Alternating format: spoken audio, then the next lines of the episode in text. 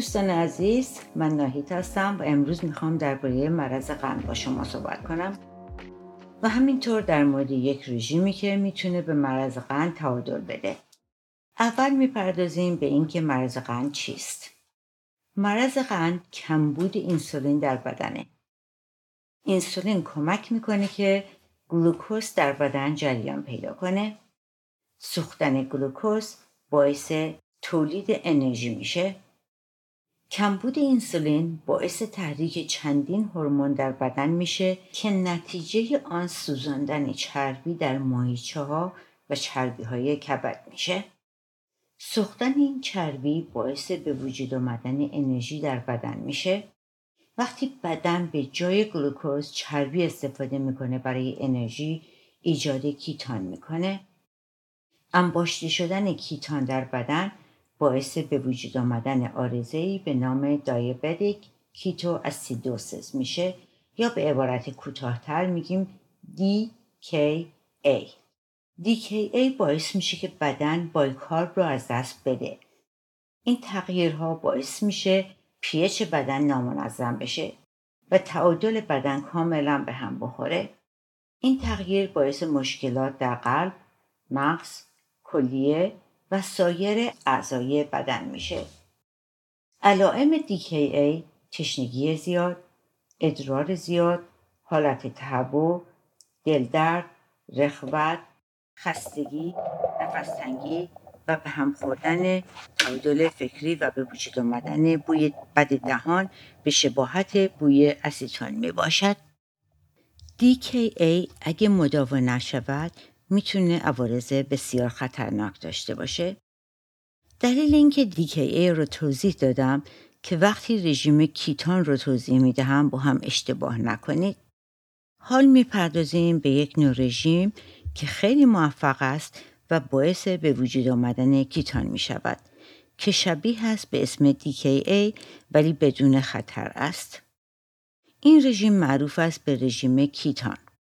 در این رژیم باید بدن باید کیتان تولید کنه تا وزن کم بشه.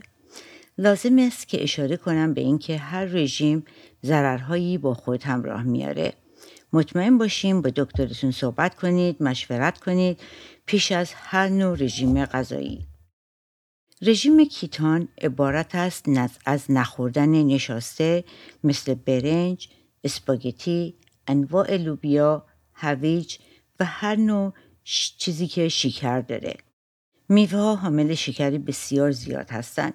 یک یا دو حد اکثر در روز می توانید استفاده کنید. میوه های مثل توت، خیار، اینا خیلی کمتر هستش شکرشون و بسیار مفید هستش. ولی نه به مقدار زیاد. خیلی به مقدار کم مثل تقریبا یک چهارم لیوان یا اینکه نصف لیوان دیگه حد اکثرش. نبودن کارب در بدن یا شکر باعث میشه از که بدن از چربی ذخیره در مایچه و کبد استفاده کنه. برای انرژی استفاده چربی از کبد و چربی های ماهیچه باعث به وجود آمدن ketone در بدن میشه و این process چربی سوختن باعث کم کردن وزن میشه. فرق بین DKA و keto diet اینه. در DKA ما انسولین نداریم. یا اگرم داریم خیلی کم داریم. و مقدار زیادی شکر در خون یا بر بدن جاری هستش. ولی چون انسولین نداریم بدن نمی‌تونه اون شکر رو ازش استفاده کنه. در کیتو دایت ما شکر نداریم در بدن ولی انسولین داریم. ولی چون شکر نداریم پس بدن دوباره مجبوره که از چربی های میان مایچه و کبد استفاده کنه برای انرژی در رژیم کیتو مقدار کارب بایستی خیلی کم باشه و مقداری که میشه خورد که وزن رو کم بکنه کارب بین 15 تا 25 گرم در روز می باشه. رژیم کیتو خیلی موثره در کم کردن شکر در خون و همینطور برای خیلی چیزهای دیگه در این رژیم کالوری رو نمیشمارید ولی فقط کارب رو میشمارید رژیم کیتو عبارت است از خیلی کم کارب و مقداری زیادی پروتئین و غذای چرب. چون شکر یا کارب استفاده نمی کنید بدن مجبور دوباره که از ذخیره خودش استفاده کنه. یکی از کارهایی که کمک می‌کنه بدن زودتر کیتان تولید کنه روزه های متداوم هستش. برای این روزه بهتره که از ساعت پنج بعد از ظهر چیزی نخورید تا روز بعد ساعت یازده صبح. قهوه و چای می‌تونید مصرف کنید اگر شکر یا شیر در اون نریزید. هشت ساعت در روز وقت دارید که غذا بخورید ولی باید مواظب باشید که زیاد روی نکنید در چربی و پروتئین خوردن. رژیم کیتو کمک می‌کنه برای کم کردن وزن، فشار خون، ترایگلیسراید، مرض سر و مرض های دیگه مثل سرطان، مرض قلب، الزایمر، پارکینسون و کمتر می‌کنه قده هایی که در تخمتان ها به وجود میاد. فایده دیگری این رژیم اینه که صورت رو بهش یک جلوه قشنگ میده و از جوش های صورت کاهش میده. این رژیم خیلی موثر همینطور برای arthritis کسانی که arthritis زیاد دارن و یا inflammation در بدنشون وجود داره اینا رو خیلی کم می‌کنه غذاهایی که در این رژیم نباید خورد شکر soda آب میوه smoothies کیک بستنی شکلات و هر چیزی که از گندم درست میشه لوبیا های متعدد سبزیجاتی که از زیر زمین به وجود میاد مثل تروب، سیب زمینی، هویج، لبو و غذاهایی که پیش ساخته هستند. غذاهایی که روی اون نوشته باشه لوفت هیچ وقت استفاده نکنید. هر نوع سس، الکل و تمام چیزهایی که نوشته شوگر فری یا کم شکر اونها رو نباید استفاده کنید. از نوشابه خوردن حتما جلوگیری کنید.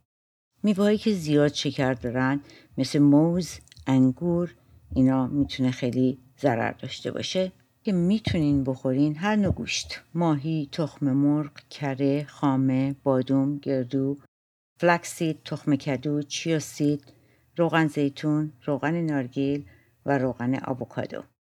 سبزیجات سبز، گوجه فرنگی، پیاز، فلفل، ادویه، لبنیات پرچربی و انواع توت مثل استرابری، بلوبری، رازبری، توت سیاه و هر نوع توتی که در تازه هستش توتایی خشک شکر بیشتری داره.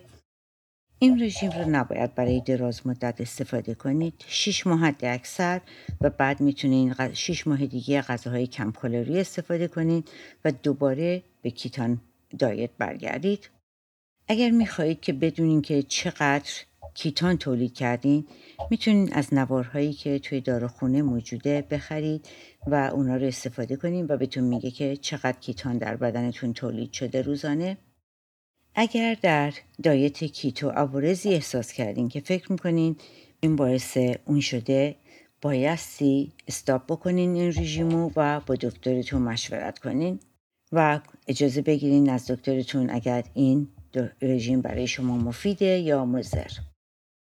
این رژیم احتیاج به دیسیپلین خیلی زیاد داره. اگه متوجه می شدین که وزنتان کم نمیشه باید پروتئین یا carbo کمتر استفاده کنید. این diet رو دوباره در مبحث های دیگه بیشتر توضیح بش بدیم. لطفا سوالای خودتون رو از طریق فیسبوک به نام ناهید سیاوشی مطرح کنید تا در جلسه آینده بتونیم دربارهش صحبت کنیم. خیلی خوشحال میشم که از شما بشنوم و با هم تبادل نظر بکنیم. اگر چیزی شما می‌دونین که کمک می‌کنه به من و یا من می‌تونم به شما کمک کنم خواهش می‌کنم با من در تماس باشید. به امید دیدار و رو دفعه آینده خداحافظ.